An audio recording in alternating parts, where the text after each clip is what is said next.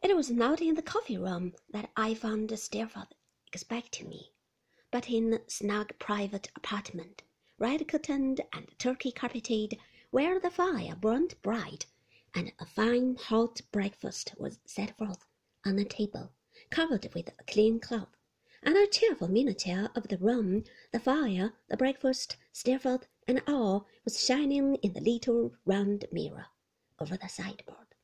I was rather bashful at first, Steerforth being so self possessed and elegant and superior to me in all respects, age included, but his easy petulance soon put that to rights and made me quite at home.